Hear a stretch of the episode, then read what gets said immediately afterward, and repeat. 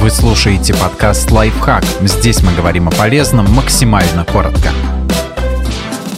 Каких животных спецслужбы использовали в качестве шпионов? Иногда поражаешься, на какие безумные вещи спецслужбы тратят деньги налогоплательщиков.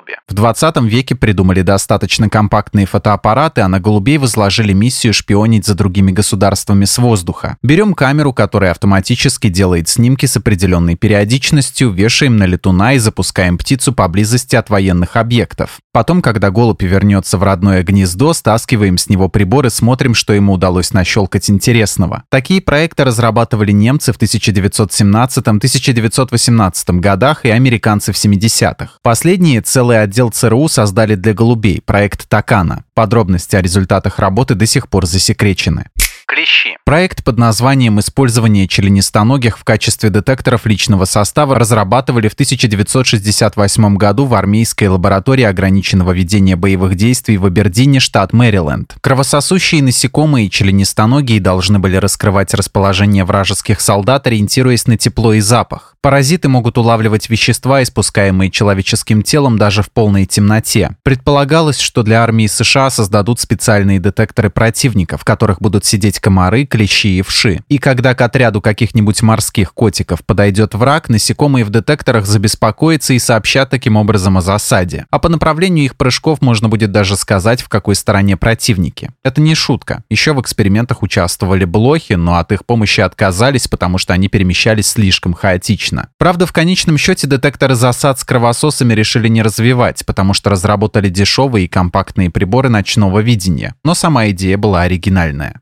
Дельфины. Сделать из морских млекопитающих шпионов и диверсантов было давней мечтой и в США, и в СССР. ВМС Соединенных Штатов с 1960-х обучали дельфинов искать в море вражеских пловцов, подводные мины и различные потерянные предметы. Кроме того, в этой программе участвовали и калифорнийские морские львы, которых ценят за их хорошее зрение. Проекты по созданию морских разведчиков живы до сих пор. Подписывайтесь на подкаст «Лайфхак» на всех удобных платформах, ставьте ему лайки и звездочки, оставляйте комментарии. Услышимся!